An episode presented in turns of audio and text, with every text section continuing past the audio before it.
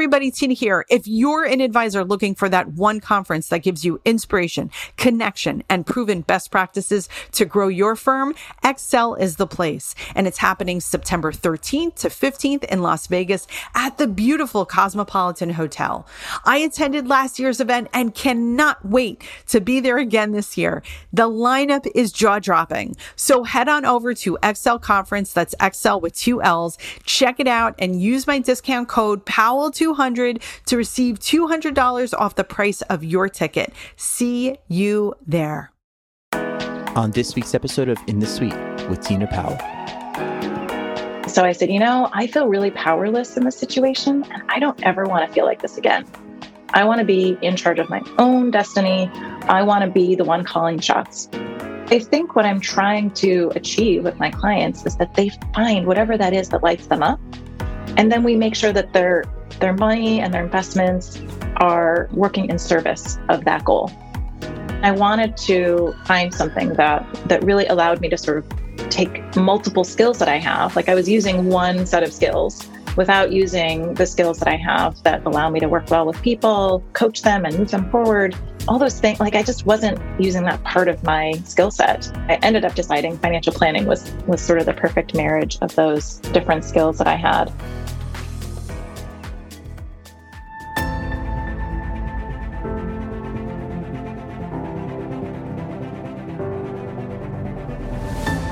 Hi, this is Tina Powell, host of In the Suite, where I sit down with top women leaders and some of the biggest names in the financial services and the wealth management industry. Together, we'll discover some of their best secrets and top strategies to grow great business, build a strong brand, and lead teams in the 21st century.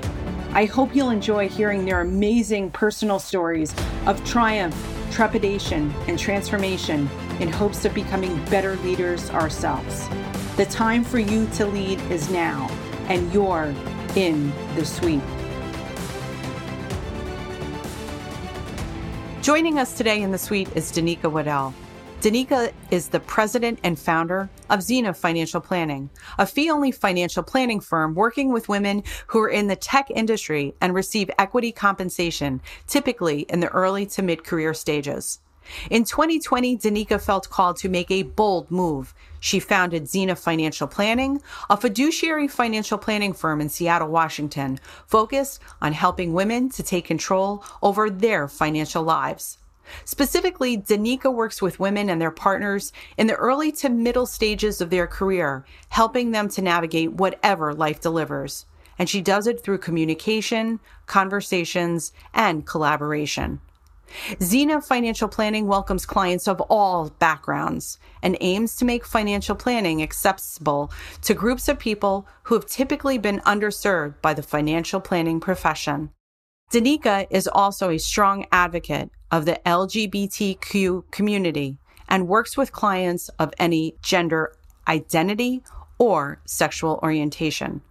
Within the industry, she's always seeking ways to amplify the voices of women and people of color.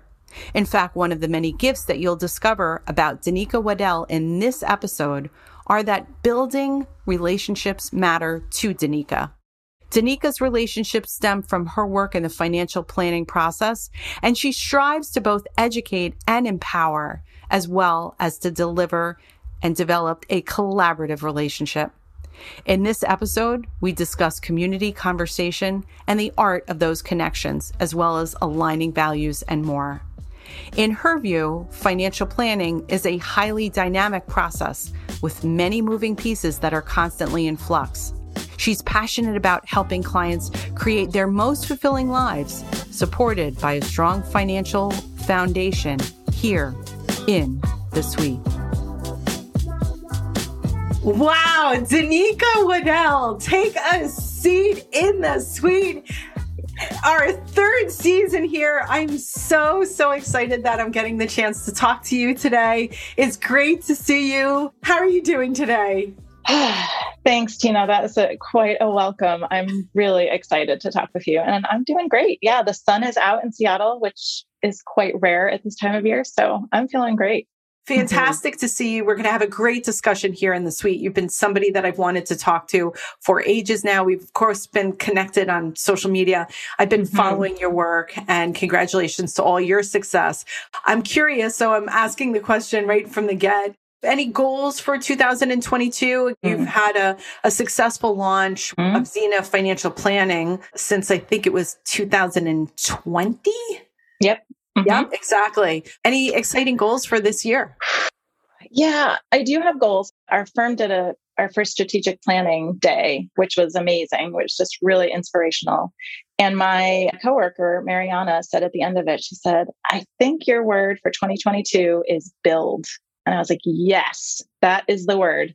So, as you alluded to, I launched my firm in the summer of 2020. It's been amazing. It's been a really successful first year and a half and has grown way faster than anything I ever would have expected. But now it's really about sort of building a really good foundation so that we can scale. So that's a big part of what I'm focused on in 2022. And then, I mean, we have a lot of specific very specific firm goals and things like that in terms of revenue and clients.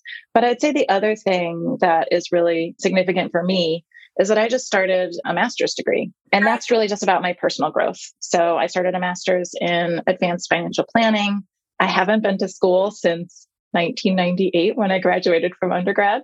So, and it's been amazing. I'm loving it. So I'm just really excited to sort of take my own personal development to another level. Congratulations on all of that. That's so super exciting. I can identify with you there doing the masters later after having that hiatus between undergrad mm-hmm. and grad. When my mm-hmm. kids were in high school, I started back to get my masters. It took me five years.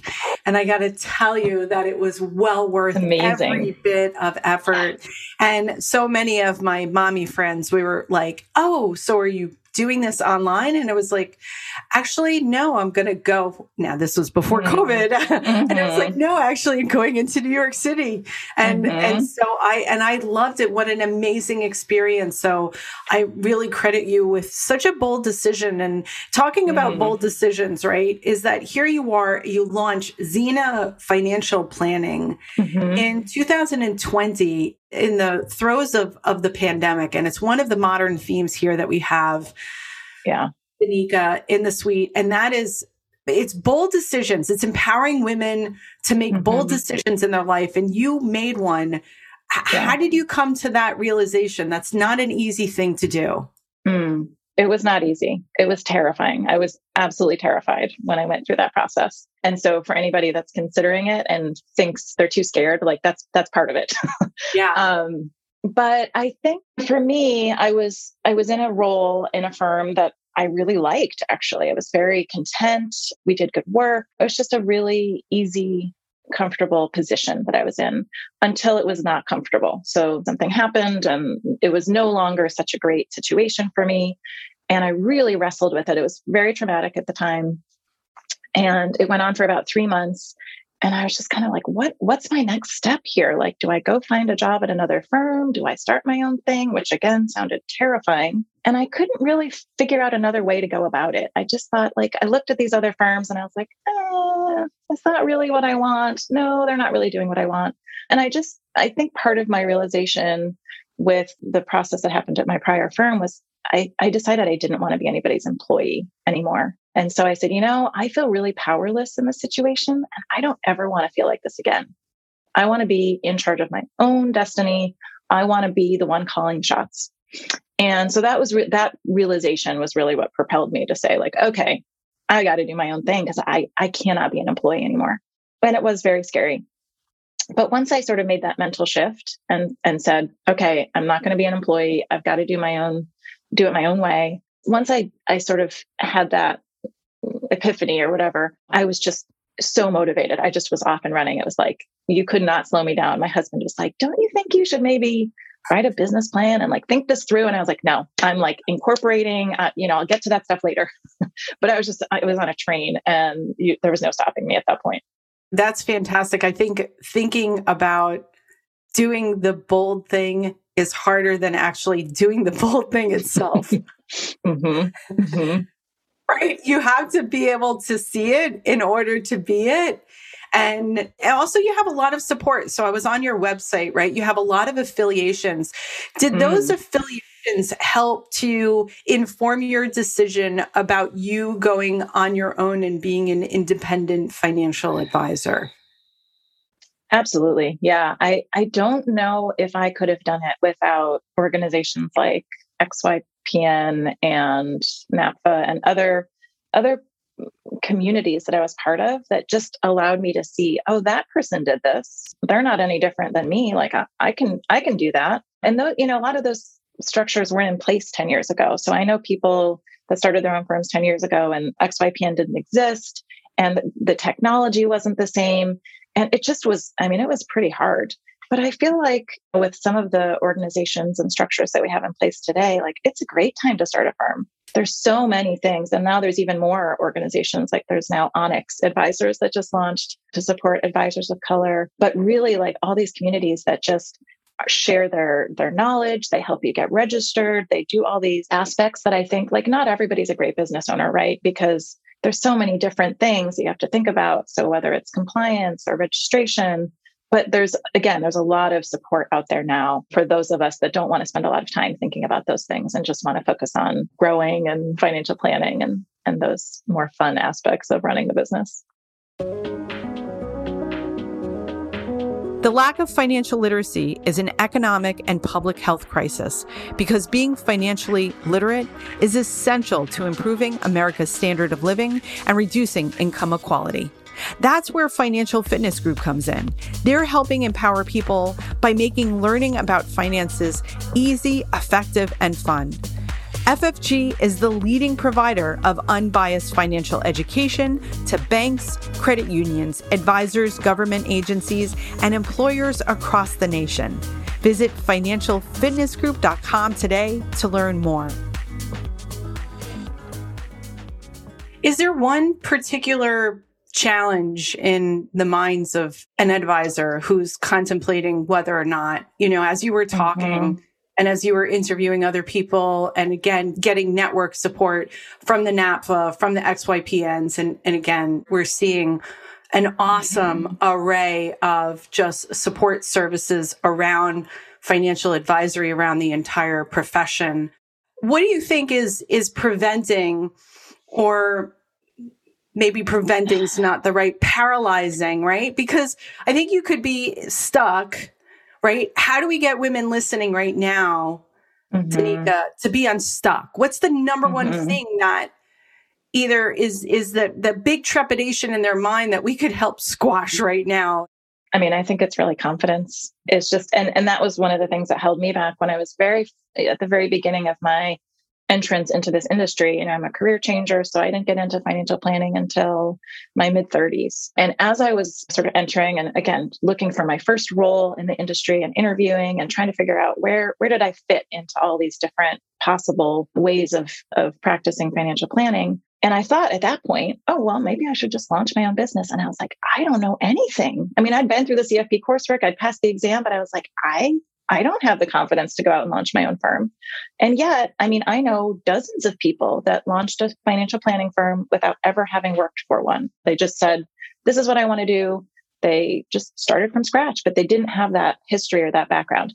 I did not have that confidence. So it was only after working in the industry for six or seven years that I decided to launch my own firm, but I just didn't feel like I knew enough. And I think that's one of, again, one of the beauties of some of these communities is that there is so much support out there now where like i mean i still run into situations all the time that i've never seen before. And so being able to reach out to my colleagues and people in my study groups and say i've never run across this. Have you seen this before? and to get that kind of support has really i think that's such a, a huge benefit to being involved in these communities and engaged. But it's i do think it's mostly about confidence and just feeling like do you know enough to feel comfortable saying, yeah, I'm an expert in my field. So I, I think that's the biggest the biggest gap for most people. And plugging into as many of these communities and getting that kind of support is is a huge bridge to be able to say well i don't know everything but i know enough. And if i don't know i'll go ask my my good friends Yeah, I think you can even ask complete strangers right now. Like on FinTwit, you can just put, Hey, wanted to mm-hmm. recommendation for this. And there will mm-hmm. be people that will answer. You can connect with people on LinkedIn and you can send them an email, a, a question. Mm-hmm. I think mm-hmm. people are, are really genuinely wanting to help other people. I wanted to talk a little bit about so obviously I'm familiar with your background and and doing all of the mm-hmm. research and I know we have a bunch of our listeners that would want to learn a little bit more about you being a, a career changer but before we answer that question mm-hmm. can you talk about how did you come up with the name of your firm and just explain what a financial planning firm does let's see. So the name is the easy, the easy question to answer. So I'll do that one first. So we in our family, we have my husband and I, we have two two daughters. And at the very beginning of the pandemic, before I launched my firm, we got a puppy who might cross behind us on the video here while we're talking. So she's almost two now. Her name is Xena. She's adorable and sometimes very mischievous, but she just she came into our lives in April of 2020 and it was a month later that I was launching my firm and I was trying to come up with a name and I just I, am not very good. I'm not very creative in that sort of way. And I was like, I don't know what to call my firm. And most of the good firm names are taken. And I didn't want to name it after myself. And my husband suggested it. He said, What about Xena? And I was like, Ah, I love it. I mean, I love the imagery for those of us that that were around when the show was on 20 years ago, the Xena Warrior Princess show, of just this like, I'm doing it myself kind of and I, I never watched the show, so I actually don't know that much about about the actual character. But just that image of like this very powerful, independent woman, and I thought, oh, that is that is exactly the way that I want to present to the world. So the name started with the puppy, but was just a really natural evolution, I guess, uh, as I was launching. The other question you asked I think, if I'm remembering, if I'm, re- I'm going to rephrase it, was kind of what what do I do for my clients? Is that is that kind of what you're getting at? Yeah, I want you to explain the firm because so many financial mm-hmm. planning firms and organizations, if you're not working in the industry, you might not know how to vet them. You might mm-hmm. not realize that some charge differently than others. So I would love for our audience yeah. to learn about, yeah, you've created this awesome firm mm-hmm. you, you absolutely you have a specialization and a core competency with working with women and clients mm-hmm. and in technology and by the way you have a great url so part of the the husband gets credit here uh danica because it's xena x-e-n-a-f-p dot com mm-hmm. the fact that mm-hmm. that shortened url anytime that mm-hmm. happens that i'm like wow that url was available that is a sign from the universe sign you up for that so yeah tell everybody a little bit about about the firm and then let's transition it also to you made a life changing career decision. So I think one of the things that as I was entering the industry again, and I was looking at the, the firms that I could see just in my local area, they tended to be very focused on retirees. They tended to be very focused on investments, right? So most of the time when you talk to a financial planning firm, they're going to ask about your accounts and where they are and when are you planning on retiring or if you're already retired, how much money do you need every year to live on? And, and things like that. And and there was a part of me that thought gosh you know i'm not sure that's what i really want to focus on. Um, i mean that is the finances or the the investments in particular is definitely an important foundation right? But it's not the most important thing by in my opinion. So in the way that i work with clients i really want my clients to have actually the same experience that i had of this sort of freedom of what I'm doing with my professional life and just the ability to do exactly what I want to do. So I want my clients to have that in whatever way their finances need to support that, then they can just basically live their their absolute best life. So I, I do want to say though, I don't think it's always about careers for people. So in my case, living out this version of what I think I was put on this planet to do is very much about running my own firm, working with women, helping them reach their own goals. But I think for some people that could be, they might find that same level of passion and engagement with volunteer work or with their family life. So I don't think it's always career oriented. That's just my experience. But I think what I'm trying to achieve with my clients is that they find whatever that is that lights them up. And then we make sure that their their money and their investments are working in service of that goal. Does that make sense? Yeah, no, that's that's really that's that's especially important I think for women to make sure that their financial and their life decisions are in service to what they believe in. I didn't always see such a huge correlation with that, Danica, right? I came into mm-hmm. the industry also too as a second career person mm-hmm. and first started consulting in 2006. One of my first jobs in the industry was working as an assistant at Northwestern Mutual Life Financial Network, mm-hmm. which was a great company. It was a great start. Insurance is, is something mm-hmm. that is needed. And I was lucky enough that I worked with some really great, great people. However, the decisions around investments are so much different than how I remembered them to be 11 mm-hmm. years ago when I made a full pledge commitment to, to being in wealth management. Have you seen that too? Have you seen those discussions play out with women and, and you're virtual as well too, right? Your whole model. Mm-hmm. So you mm-hmm. can deal with people at different, in different parts of the country in the mm-hmm. US. Yes. And I actually, one of the, the conversations I like to have with clients, actually with prospects before they ever sign up, is I actually like to just talk to them about the industry. And I like to give them this sort of overview of there's different fee structures, as you mentioned, there's different focuses, there's just all different ways of practicing this type of relationship. And so I like to just frame that for clients because coming in as a new person, I mean, we're so used to it. We don't even think about some of these terms and things like fee only, you know, or fiduciary, we just throw those things around like everybody knows what they mean. And for the average person kind of coming in, like our industry is super overwhelming. It's very confusing. It's not easy to, to navigate. So I love to just kind of walk through people through like just a, a high level overview of like what, what this landscape even looks like. And people are usually so grateful when I spend I think it takes me five minutes to do this kind of like walkthrough. And they kind of go, Oh, I get that. And then I say, like, these are some things I think you should think about as you're interviewing people. This is how I differentiate myself within that landscape. And I might not be the person for you. I mean, I say that to people all the time. Like, I want you to talk to a bunch of people because I want you to feel so excited about working with me that you're convinced. And if you're just sort of lukewarm, keep looking. Like this is an important relationship. So I don't want people to, I'm not salesy at all, but I want people to have their eyes open about what the whole industry looks like and then really be so sold on working with me that they're just ready to sign on the dotted line. I'm like, if you are not 100% convinced, keep looking. And one of the things that comes up, I think, oftentimes, and, and, again, you sort of mentioned this, but in these introductory meetings, is people will say at the end of it, like, well, you didn't even ask me how much money I have or where my accounts are. And I think they're used to that. You know, you go to interview an advisor and they might say, well, how much do you have in your 401k and how much is your house worth and how much debt do you have and how much income do you have? And I mean, I care about those things. But I don't need to know that in the first 20 minutes of meeting somebody. So I will oftentimes get them saying, like, well, you didn't even talk about investments. You didn't ask me how much money I have. And I'll say, yeah, we, I mean, we'll get to that. But I care much more about do we have a rapport? Would we work well together? Those things, I don't need to know how much money you have to determine whether or not this is going to be a good working relationship.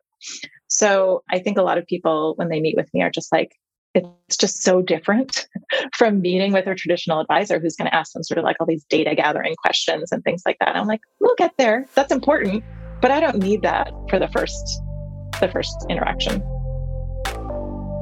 Hey, listeners, if you're looking for actionable advice and motivation to get you through your day, follow In the Suite on Instagram. This week, we shared 24 things you could do today to improve your career. I encourage you to check out that post. It's awesome. It's lots of information there that I think that you'll find useful. So you can find it again on Instagram at In the Suite Pod. That's all one word, In the Suite Pod. And we'll see you over there on Instagram. How do you explain going back to your earlier point about explaining the lay of the land for for people? Mm. I think that this is an important consideration for both mm-hmm. women and men listening to this podcast. Everything is more expensive. I I think yeah. that families, couples, individuals who choose to remain mm. single Mm-hmm. I think it's it's we the challenge is is ahead of us about mm-hmm. making good financial decisions to set us up for retirement or or the day that we decide to do something different. Mm-hmm. Mm-hmm. Yeah, the way that I explain it, I heard a great interview with it was Michael Kitces, but he was not the interviewer. He was on someone else's podcast, and they I think it was Patrick O'Shaughnessy. I can send you the link if you want to put yeah, it in the show yeah, notes. Yeah, we'll we'll put it's a link in the show notes.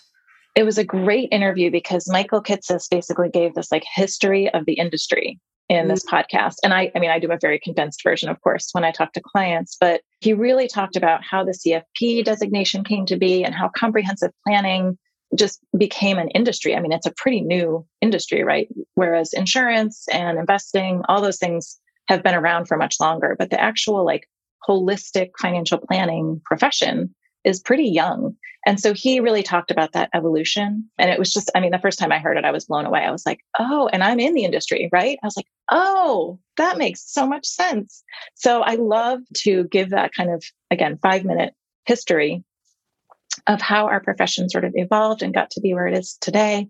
And then some of these different tracks, like, yes, you can work with somebody at Northwestern Mutual. You can work with somebody at Merrill Lynch, but they might be selling an insurance product. They might be selling an investment product.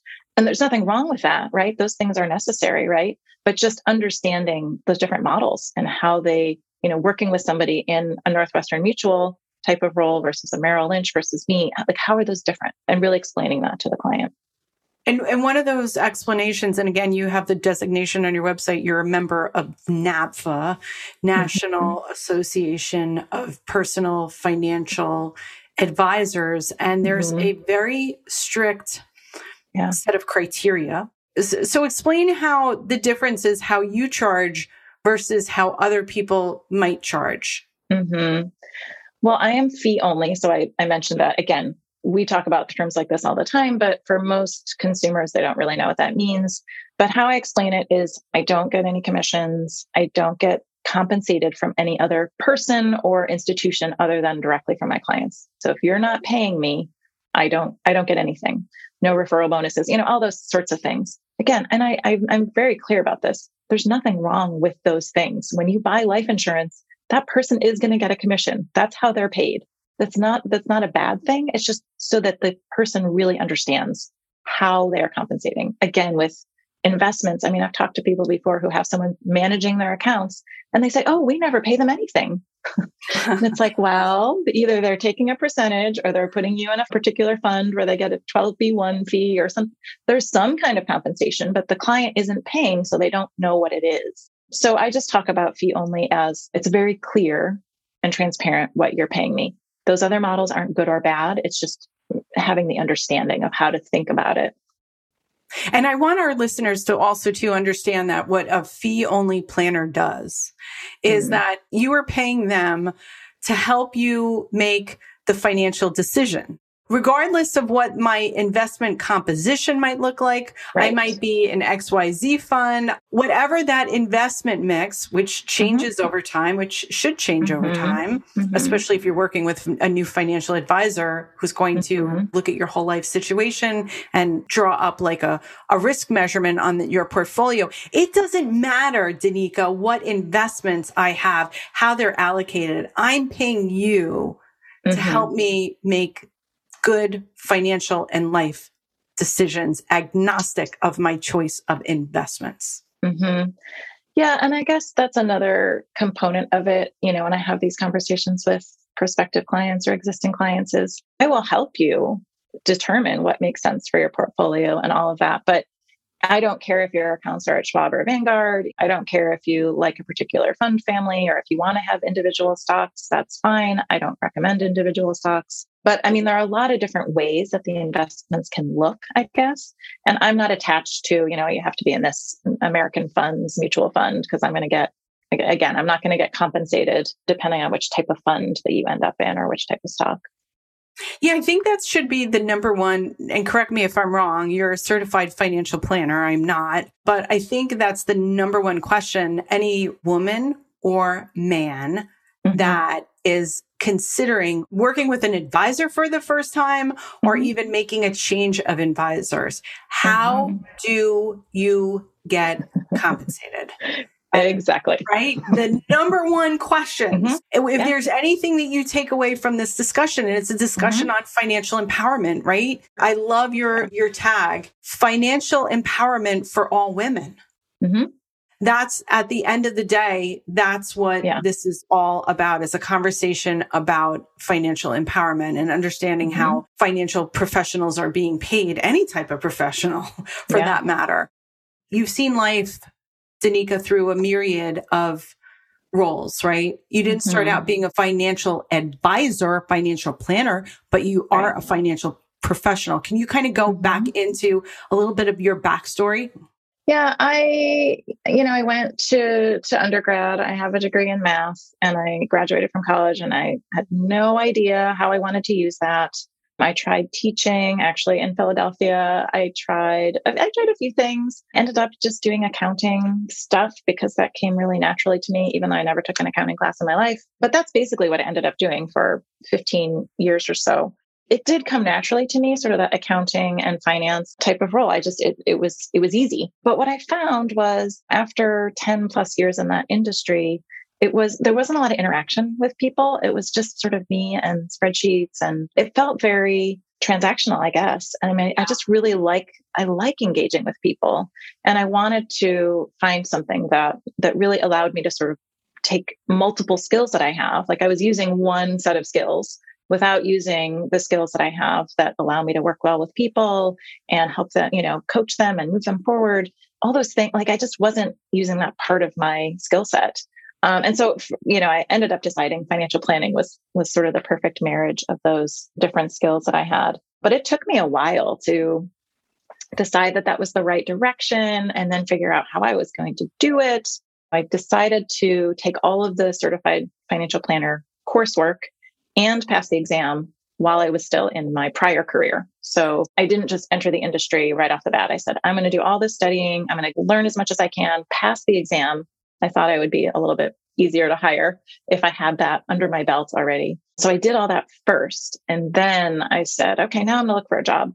But it was, it was a long process. So that whole process of studying and taking the exam, that probably took 18 months, maybe a little bit more than that. And then before that, there was a couple years where I was just thinking about it. And I was like, gosh, is this the right transition? And how should I do it? And I think I had a, a newborn right around that time. And so just really trying to figure out what the steps were. It's not the easiest industry to get into. There's so many different ways to enter, which in many ways is awesome. It's really cool that you can have all these different prior careers and education backgrounds and, and still have a successful path in financial advising but it's not a it's not a one size fits all like there wasn't one way i couldn't just say oh you know i just need to follow steps a b and c and then i'll become a financial advisor so it was a little confusing to me to figure out how to actually go through that process.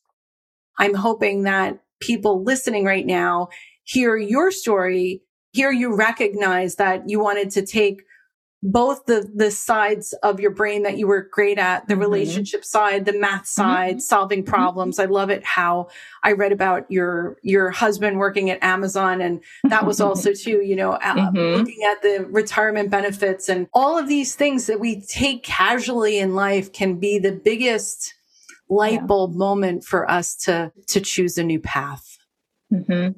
yeah i totally agree with you tina it's such a rewarding industry and there's so many different ways to be involved. You don't have to even be a financial planner. You can work in operations and you can do marketing. I mean there's there's just a lot of different ways that it can play out. But I agree, it's just it's a helping profession. So it's really, and that's we we talked about sort of the community on FinTwit and and in other places. But everybody really wants to help other people. That's that's why we're here. So that's something that I just really love about the work that we're doing. Is I think everybody has this very community minded, we're all in this together sort of mindset because we're all we're all here to help whether that's our clients or help each other or whatever. So I just love being a part of that that movement.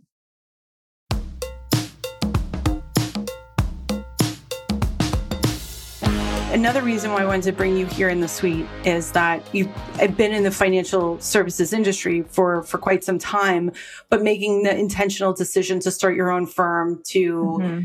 Go for the CFP, pass the CFP. Congratulations, by the way. And be at the same time, your mother, at the same time, you've got two beautiful girls and husband. Mm-hmm. And, and here's the thing. You create this brand and I am known to talk a little bit about social media here and there, mm-hmm. Danika.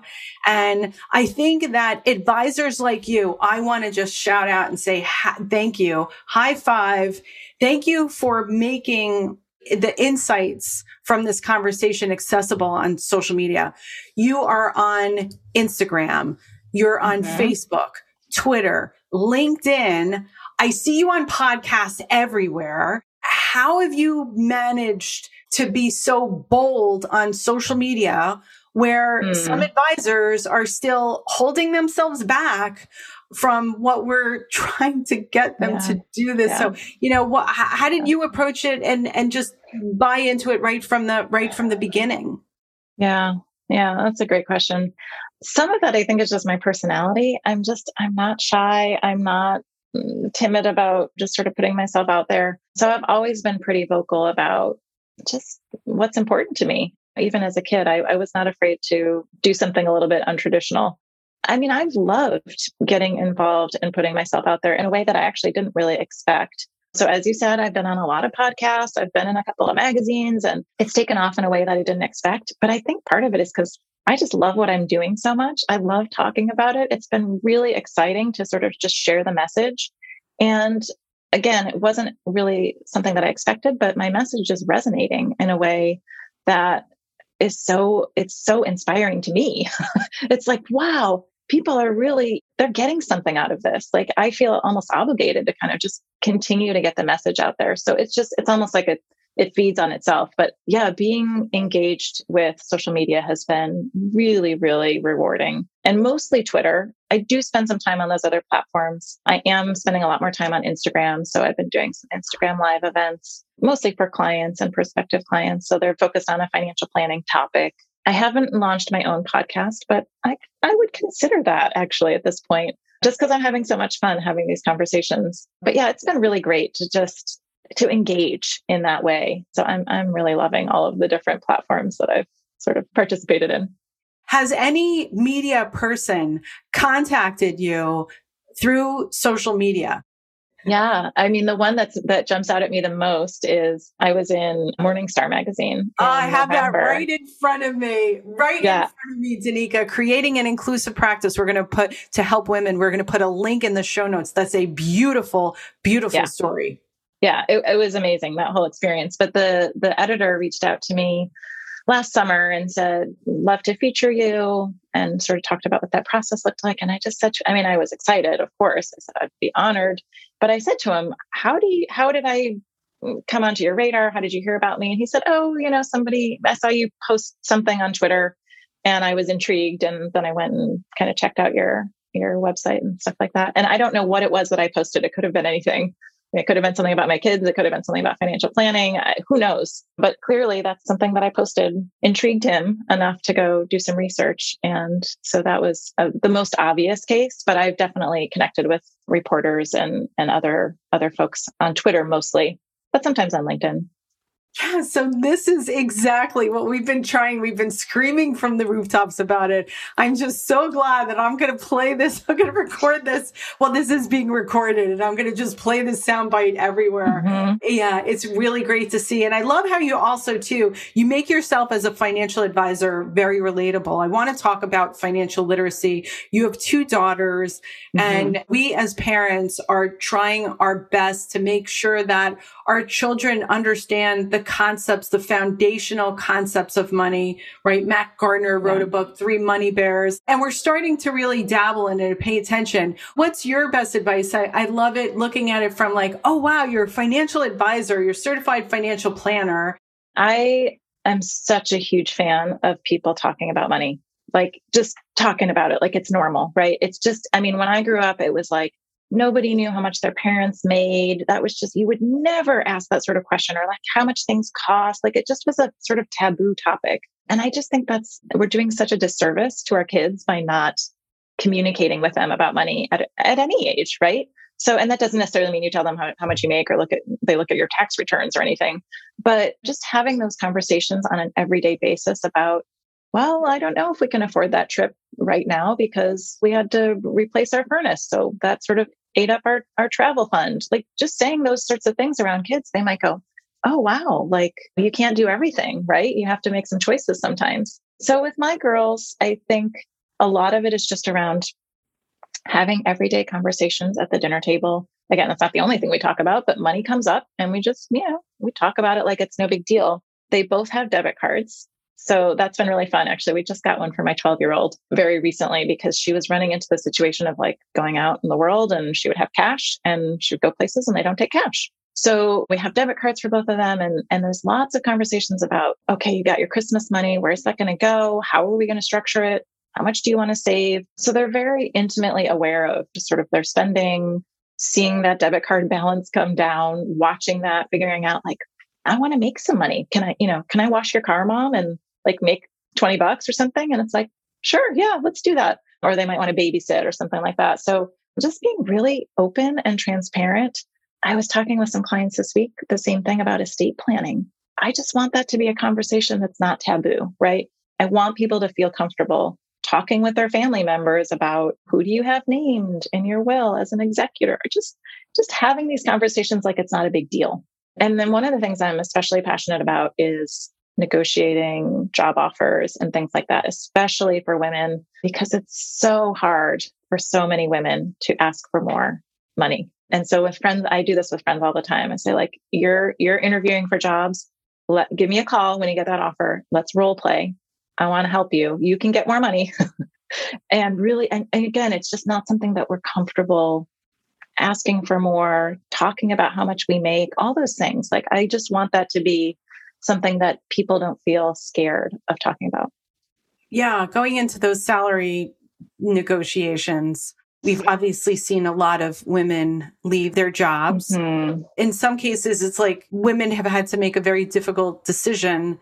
And now money no longer trumps your decision. So you could be making an incredible amount of money and women are at least this is my own bias experience talking mm-hmm. to women, talking to friends, talking to people and mm-hmm. what I'm what I'm seeing and what I'm reading is that the the whole experience of me as a as a career person is much more than my salary but yet the salary is such an important part it is the basis for also to our compensation and feeling like we're being treated mm-hmm. equitably and fairly mm-hmm. and I am curious. I'm deeply mm-hmm. curious of maybe like one or two things that the women listening right now mm-hmm. as a first step to having that that discussion. Yeah. How do you start to bridge and make that leap into mm-hmm. you, know, you really asking for yeah. what you could be getting? Yeah. Yeah, there's a lot of ideas that I have about that. I actually have a blog post about negotiating that has a lot of tips and suggestions. But I think one of the things is, and you mentioned sort of salary being one of the main components, and it is, you can definitely negotiate on salary. But there's a lot of other things that you can negotiate on. So, for instance, I've negotiated time off before where I've said, okay, you're offering two weeks of paid vacation a year I, I would like three you know is, is that a possibility? So it's not always about the money. It could be about flexible schedules right? That's a big thing right now especially for those of us that have children at home and are trying to juggle a lot of different things. It's so nice to be able to say leave work at three to go do something with a kid and then work for an hour later on or something. So i think there are a lot of things that you can negotiate on that aren't just about money.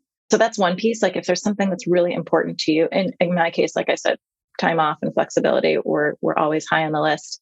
But I also think when a company comes to you with an offer, they expect you to negotiate, right? And they mm. 99 times out of 100, they are not giving you the highest amount that they have available. So there's usually a range, right? So there might be like a range of let's just say seventy to eighty thousand dollars that they could offer for this role.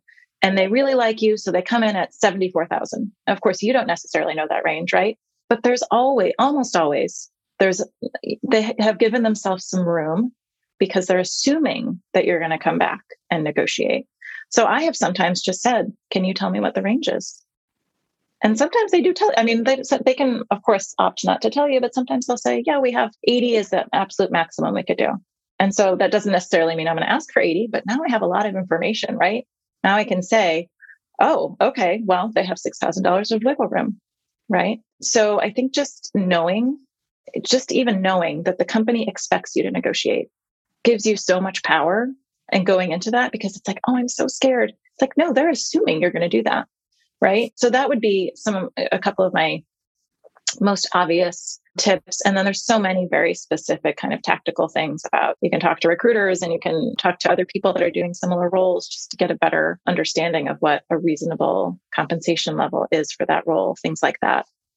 Danika, that's so huge. I have to tell you, like, that is just mind blown. mind blown right there. They expect you to negotiate. And then right now, also, I'm looking at the link to the blog. I want to, um, what's the best way for people to get in touch with you, by the way? I mean, my website is a great place to start. So you already called out the URL, xenafp.com. I do have a lot of content on there. You can message me directly on the website. I'm very active on Twitter. We talked about that. Danika W on Twitter. And then I have Xena Financial Planning as the Instagram. So there's some content there and you can post or message me on any of those platforms. Oh, that's fantastic. And and look at the blog here. Negotiating job offers. We're going to put a link to that specific blog in the show notes, but there's lots of other things that you talk about incentive stock options. Mm-hmm. You also to talk about handling cash flow, life planning, financial planning. How do I participate in my company's stock purchase plan? So a lot of great information here that you're giving away complimentary mm-hmm. and certainly know what content creation looks like, feels like, and, and, and sounds like. So we'll make sure to have a link. And I would say one of the great things that I get to do is I get to research other women here and men in the suite. Mm-hmm. And I love visiting Instagram and seeing like little snippets of video and getting to hear a conversation. And again, even if I pick up one or, or two tips, then I feel in mm-hmm. some ways that you've done something good for me and that all of this information is cumulative. There's not one person, there's not one resource. But if people listening right now, if you say, okay, 2022, I'm going to maybe their words empowerment, right? We hope so. Yeah. Yeah. So we'll make sure the, the other question that we have too for season three, and I'm really proud, ultra, ultra proud of, of this one. We're asking our guests to introduce us to a charity, a nonprofit, a GoFundMe, a cause that you believe in, Danika, because our experience working in a professional that's been badly battered in, in media is that actually no, there are really great women and men who work in the profession who are extremely mm-hmm. charitable and giving with their time and their resources and who align themselves to specific values. And I wondered what that looked like for you. Mm, yeah. I love that you're asking this question in season three. I think it's so beautiful. So, for us, my family is really connected with our local food bank. We donate every single month. That's just, you know, one of those ongoing monthly donations. They have a, a, Thanksgiving turkey trot. We always run the turkey trot. But I just recently started actually volunteering there. So, I was actually there on Monday. And they're just such, we have such a tremendous homeless problem in Seattle. And they're really a fantastic organization. I mean, you can bring, they have vets that come and treat people's animals and also hygiene and food. Like there's so many different services that they're offering. So we're really, really engaged in that local organization. And then from more of a national level, I'm very passionate about anything that supports LGBTQ rights, civil rights. But one of the organizations that I love to call out is the Association for African American Advisors. It's also known as Quad A that's really trying to increase representation in our industry from the Black community. And so, actually, someone on Twitter recommended this to me recently. There's a thing on Amazon.com, if you use Amazon, where you can set up a donation. So, it's called Smile. I think it's smile.amazon.com, and you can set like a small percentage of every single purchase goes to this charity. So, I set my charity up to be this Quad A Association for African American advisors. So a little bit of every single purchase I make goes directly to that organization. So if you don't know about that and you shop on Amazon, it doesn't have to be Quad A, but I think it's really cool that you can set up a charity donation from your Amazon profile. Wow, Danika Waddell, mind blown here. fantastic. Okay, fantastic. This is really, really great stuff. I enjoyed this conversation, especially the final answer. I think one of the things that we could do too is I'm sure that we could even search for a YouTube video or instructions on. I've seen the the Amazon Smile, and it's it's mm-hmm. relatively easy. But for anyone that's like, hey, I think I saw it, I'm not sure, mm-hmm. and how to do it, we'll each we'll we'll find that, and of course, Quad A and all the things that you believe in. This really goes back to, you know, a testament to your service. Thank you very much for not only your time here, but your bold decision your bold decision to go with your heart, go with your gut and to serve the needs of especially women right now. A bunch of us find ourselves in either divorce or widowed. My mother's been a widow for 15 years too. And you need somebody to, to help you navigate and make some great decisions. So I can't thank you enough for being here and taking time away from the practice and the family. Please tell your girls how much Tina appreciates it today. I'll pass it on, Tina. And I just want to echo your gratitude. I'm so appreciative of the work that you're doing because, as you say, there's so much need. And you really taking time to spotlight people that are doing cool work and women that are doing amazing stuff in our industry. It's just so needed. So, thank you. I'm, I'm just really honored to be here. Thank you, Danika. Happy, healthy.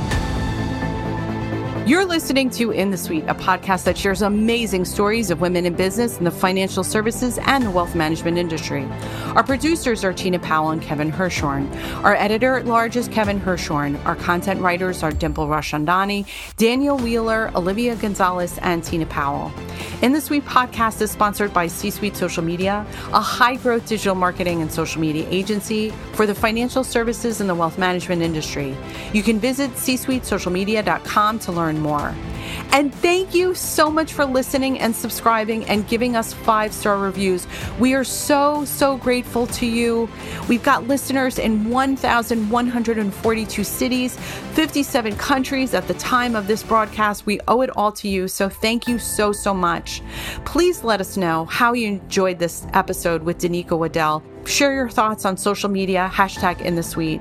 You can find Danika on all social media platforms on LinkedIn and Twitter at Danika W. That is D A N I K A W. And visit her website, xenafp.com.